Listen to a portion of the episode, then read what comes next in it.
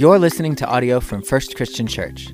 To find out more about us or to donate to our ministries, visit firstabq.org.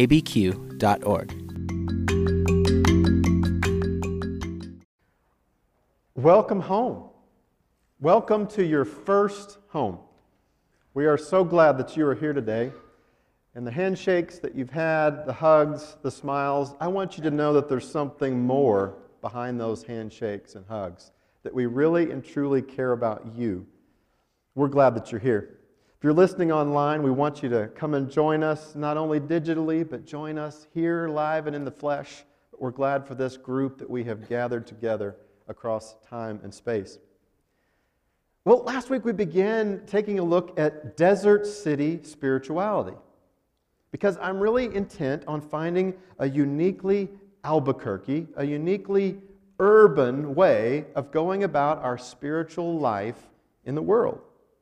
So we started doing that because I am a firm believer that invisible forces affect us. I've seen it even this week that invisible forces powerfully affect my own life. When I changed my cell phone number from Texas to New Mexico, that's right, I'm on the phone with the representative, and he says, Okay, we've got it switched over. Here's your new number. You're going to need to. And then he was gone. I'm a firm believer that invisible forces powerfully affect our lives. Now, I want us to think about how we're organizing our lives, how we're making sense of it. What are the ways that we order our lives? Is it around work?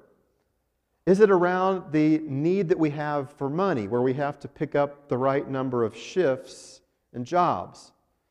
Are we organizing our life relationally about the kind of people that we want to be around and who we want to maybe date or marry or have friendship and acquaintances with?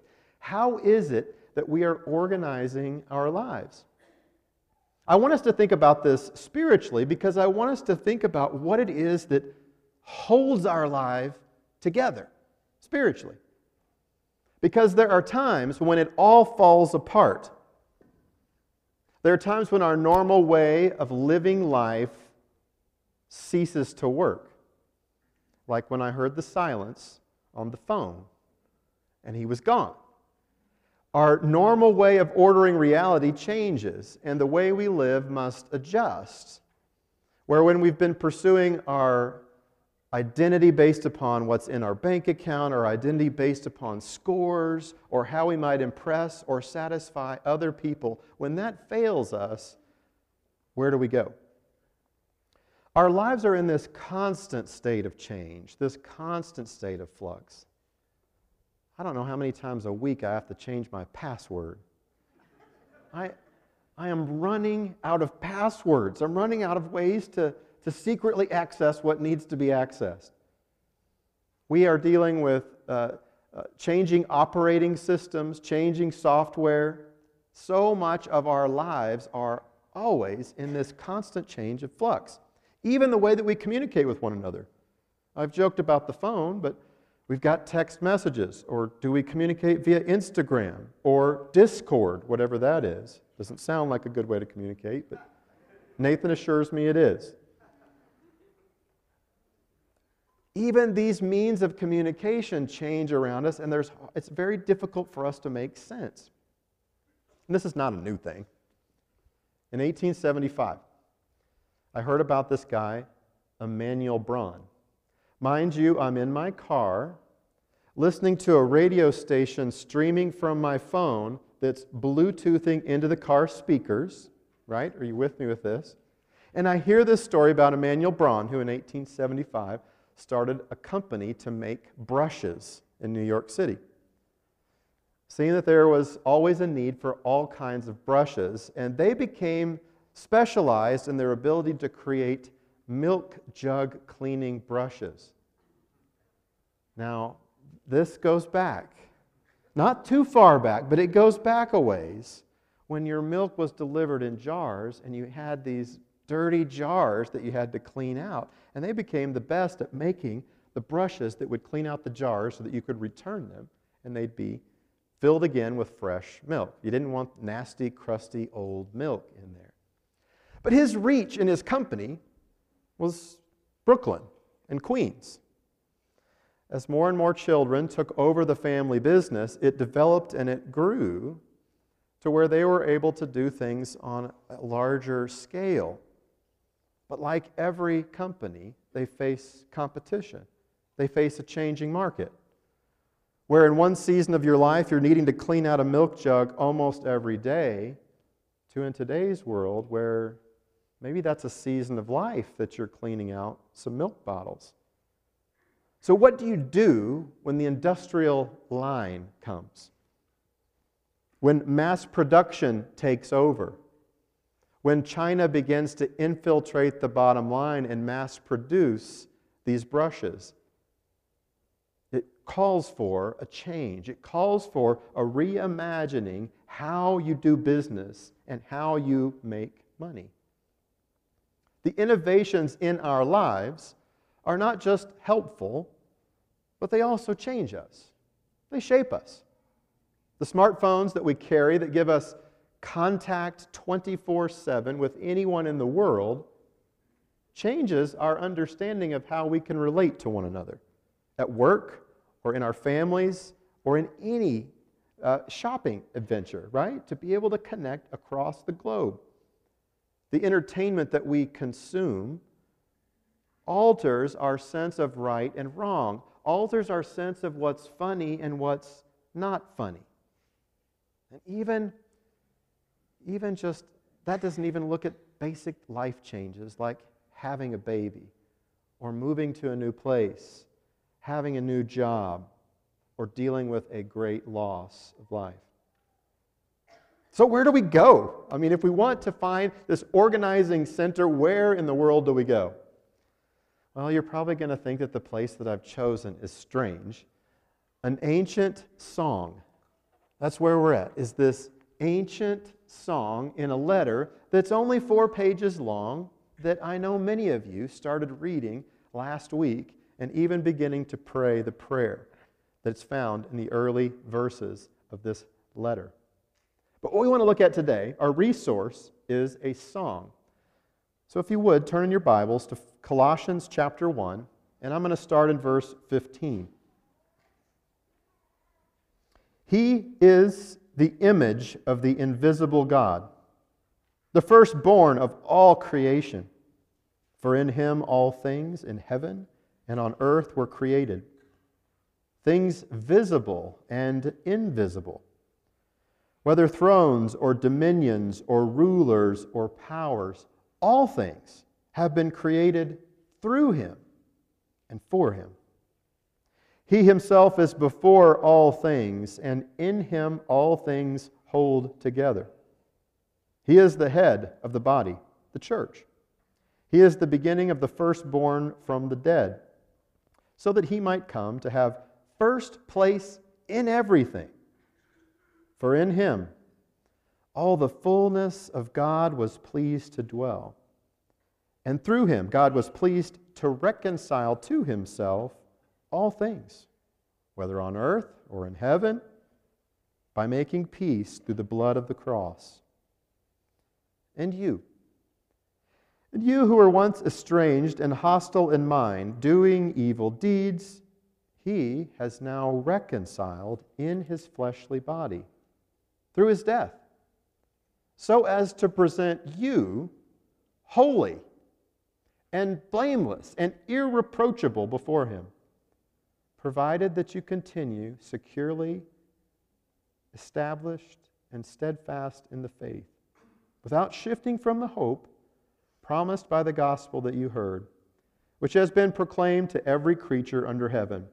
I, Paul, became a servant of this gospel. Now, in this song, it is a song that is before the author of this letter. It's an early Christian song that predates Paul. And it's very concentrated on Jesus. And do you notice how cosmic in scope it is? Even though it's concentrated on Jesus, it doesn't just stick to the 33 years of Jesus' life or the three years of Jesus' ministry. It goes very expansive. that Jesus was before all things and was involved in the creation of all things. And in Jesus, all things hold together. This is a cosmic portrayal of Jesus Christ, creating and being connected to eternity and being divine. These claims are striking and stunning.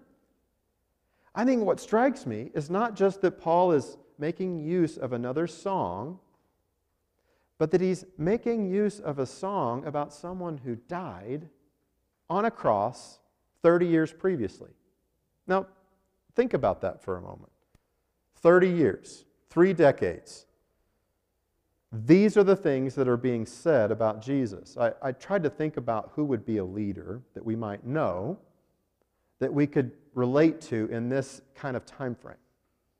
So, regardless of what you think about this individual, it's going to be someone that you know. In 1989, Ronald Reagan completed his second term as president.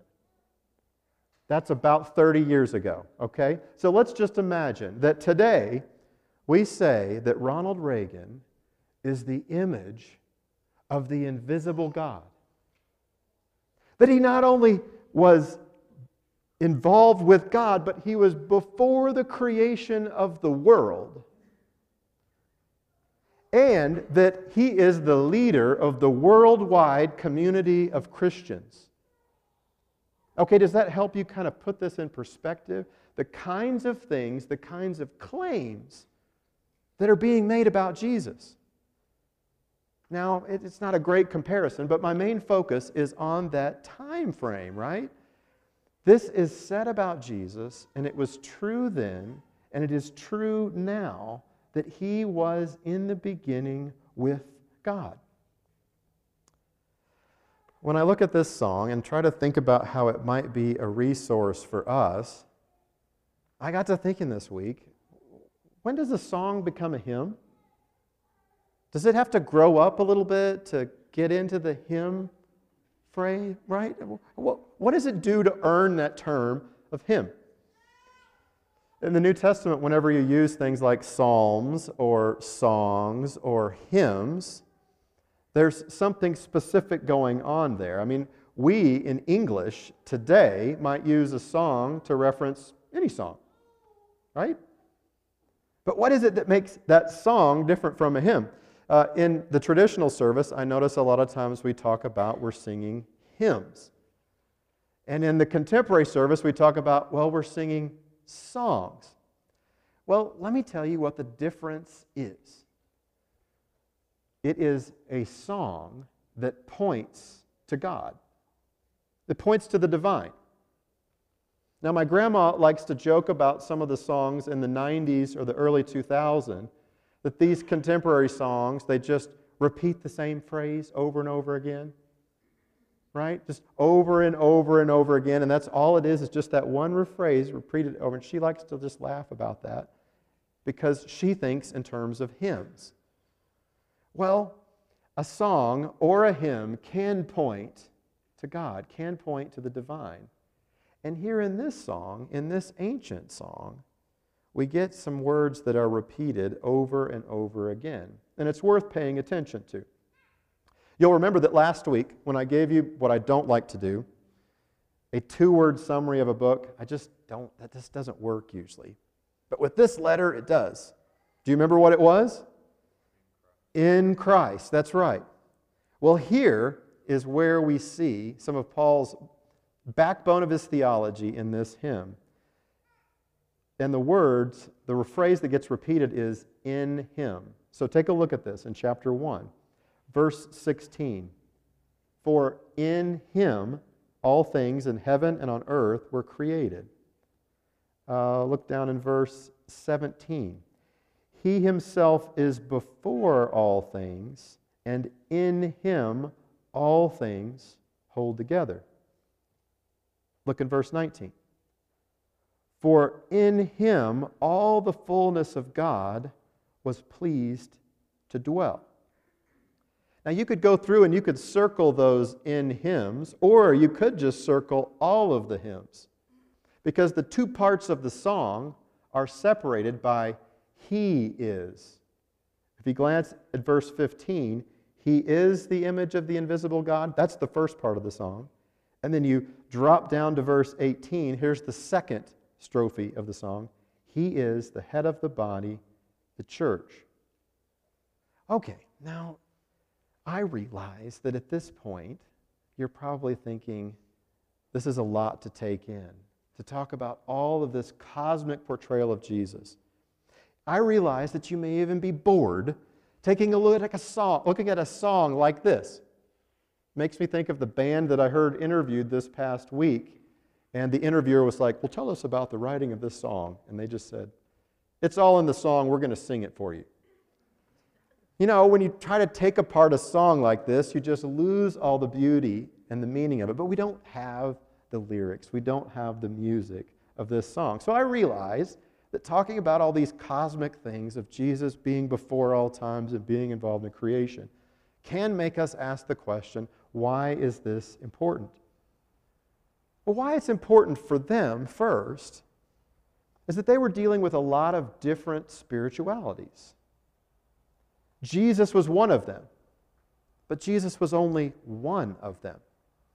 They were kind of interested in a little bit more exotic and celestial spiritualities, like angels, having your own personal angel. And they were kind of less inclined to think about following, in a spiritual sense, someone that lived just a few decades earlier. Maybe in the same way we kind of scratched our heads and thought about Ronald Reagan in those terms. Because there's familiarity, there's historical close proximity. But here, in this place, they're involved in looking at who Jesus is, and they're comparing it with these with angel worship. They're comparing it with something that can be very comforting, maybe not for you and your spirituality, but rules. Don't do this, don't do that. Specifically, Jewish traditions and rules. All of these things were devaluing and diminishing the person and the divinity of Jesus Christ. So, this is important because it probably connects with us today. In Colorado and in New Mexico and in, in the West, a lot of people like to talk about spirituality. We all kind of have our own spirituality, and it's pulled from here, there, and everywhere. A little bit of my own personal angel here, maybe a little crystal here, a little potion, a little uh, natural herb over here, right? And so it's like, what is it that brings all this together? What is it that organizes this?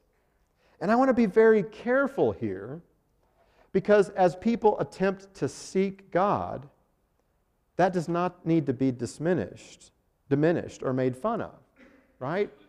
Nor can I project myself as the one who has all of the answers, right? I am probably like you, constantly growing and learning in this spiritual journey that I am on, constantly being transformed by God. But I'm really curious how to organize all of this and how to pull it together. And this song helps me do it. Jesus helps me to provide order to this. In this song, he is communicated in every way as first, as priority.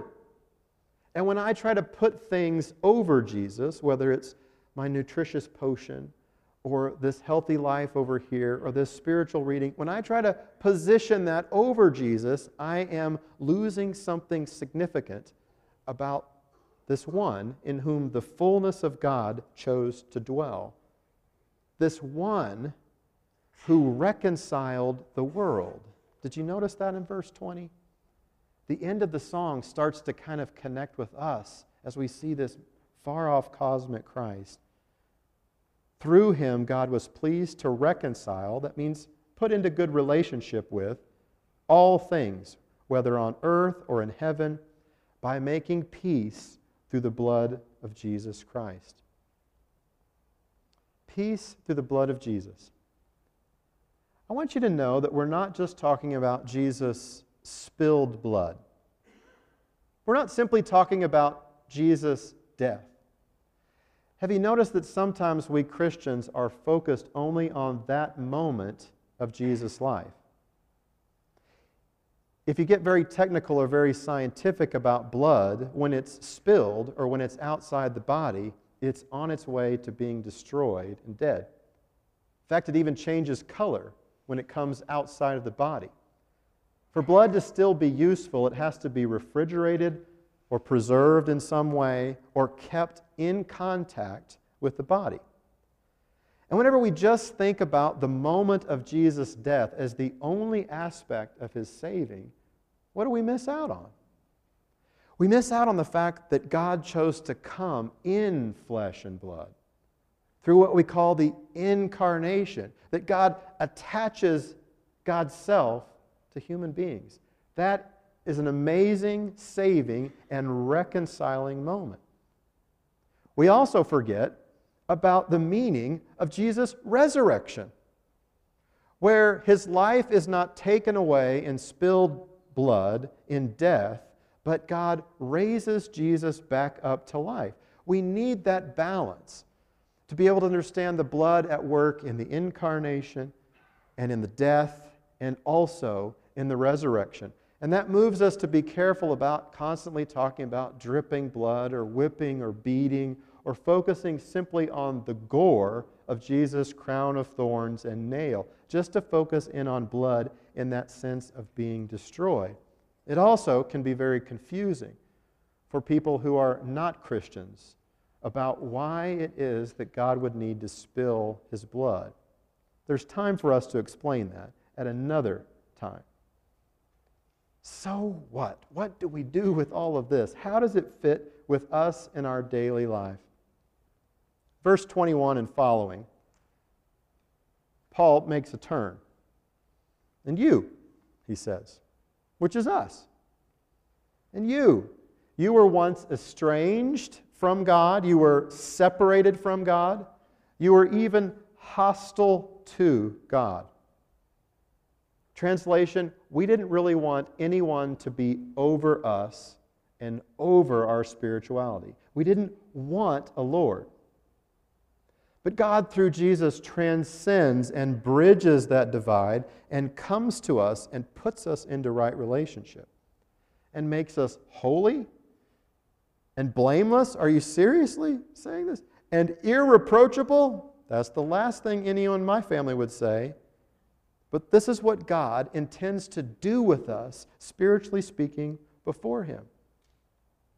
Because what we were is not who we are in Jesus right now. That is very good news for living a good life today because God makes available to us this good life. With spirituality, there are so many options, so many ways that we can organize our lives. So, where do we go when it just stops working? Where is it that we are to go? What I want you to know is that no one, nothing can compete with Jesus Christ. We're going to talk about in a couple of weeks what that looks like, kind of the how of it. How is it that we live in Christ? I left you hanging on the Braun Brush Company. I think I might need one of those Braun brushes right now to just kind of clear out my throat a bit. so they really wrestled they really wrestled with what do you do when people no longer need milk brushes. the great grandson, Charles, of Emanuel Braun, began to revision and to reimagine the company like it originally was. He began to think about how was it that we were first focused as a company making brushes. And he said, You know what we did was that we made specialized brushes that fit unique customer needs. And so instead of worrying about mass production and competing with China, we're going to go back to that original vision of making customized brushes that meet customers' specific needs. And so now, today, they make brushes for NASA to dust off rocks on Mars so they can take pictures of them. They make brushes that are used to clean nuclear reactors. They even make brushes to clean out pizza oven and put a little bit of butter and a little bit of chocolate on pastries. They went back to what was central and primary about their focused business customized brushes. Well, Adam Davidson, who wrote The Passion Economy, is the one that was on this radio show that was through my phone, streaming into the Bluetooth, into my car radio, and telling me this story about the Braun Company. So it got me thinking about well, what about churches? What are we in the business to do? And I think a lot of times we get focused in on things that are peripheral from the main business. If I were to articulate it, I would say we're about making disciples. We are making followers of Jesus, pointing them to Jesus. That's what we're about. And sometimes even good intention and well intentioned uh, leaders have focused on that, but not seen the full picture. A lot of times in Christianity, our focus is on mass production. And there were great things that happened in the 1900s. Can we say that? Way back in the 1900s? I think about the Billy Graham Crusades. A focus on massive drawing together of Christian believers to have this amazing campaign to get people to make a moment decision for Christ. Well, one of the problems, one of the issues that was faced is when you make that momentary decision, what's next? Where do you go? And so they worked to try to connect people to churches, connect them to leaders in their neighborhoods where they're at. And they had some success. Well, what I'm thinking about in the third millennium for Christianity is to think small in order to think big. How is it that we as a church are focused on helping people give attention to God as disciples? How are we helping to equip them to become a follower of Jesus? How are we as churches teaching people how to serve and live in the mission of God? That seems to be a good way to focus our attention. There's so many counter narratives in our world, narratives that are counter to the cause of Christ. Where you're told, trust yourself, trust the data, trust your family, trust your degree or your training, trust the money that you have in your bank account, trust your party, trust your feeling. And I am calling us to trust the invisible power of the image of the invisible God, Jesus Christ. I'm calling us to make Jesus our goal, that we want to be in Him, in Christ. It's hard to picture that. Whenever I thought this week about the image of the invisible God, I thought, how do you do that? How, how, do you do an image of something invisible? And a little while later, it hit me. Artists do this all the time where they have to take invisible things, invisible realities, and make them real and make them plain. For example, how does an artist portray the wind? Or portray gravity? Or love? How does an artist portray something like sound in a visual way? These are, these are expressions of how we bring invisible realities into physical expression. And what we have in Jesus is that the physical expression of what God looks like here in fullness. And God has invited us into this life in Christ where we too can live in Jesus Christ. We can tap into these energies and powers.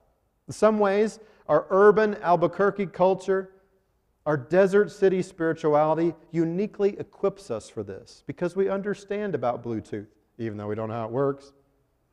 We understand about Wi Fi when we really want the password, we want to know how to get in. We know that there are powers that we can connect with, and that's what we are doing in Jesus when we center and found our lives in Jesus Christ. Well, as I mentioned, in the next couple of weeks, we're going to talk more about the how. I'd welcome you to be with us. For now, let's turn our attention to Jesus and let ourselves begin to be prepared for worship. It could be that something that you've heard today draws you to want to pray with someone. We have a prayer team that's in the back. that as you leave or during the song, you can go to them for prayer. In fact, I'm going to try to make myself available in this center uh, door. If you want to come and visit with me, I'm going to be around as well. For now, let's go to God in prayer. God, we thank you for your connection with your creation. It boggles our mind that you would join with blood and flesh and become Jesus.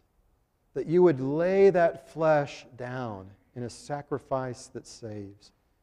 And that you would raise that flesh and blood up again in a glorified state and show us what eternal life looks like. Father, in this desert city, we want to be dictated by you. And so we invite you into our lives and into our hearts that you would be the Lord. We thank you for Jesus, and we ask that we'll become more and more like him by the power of your Son. Amen.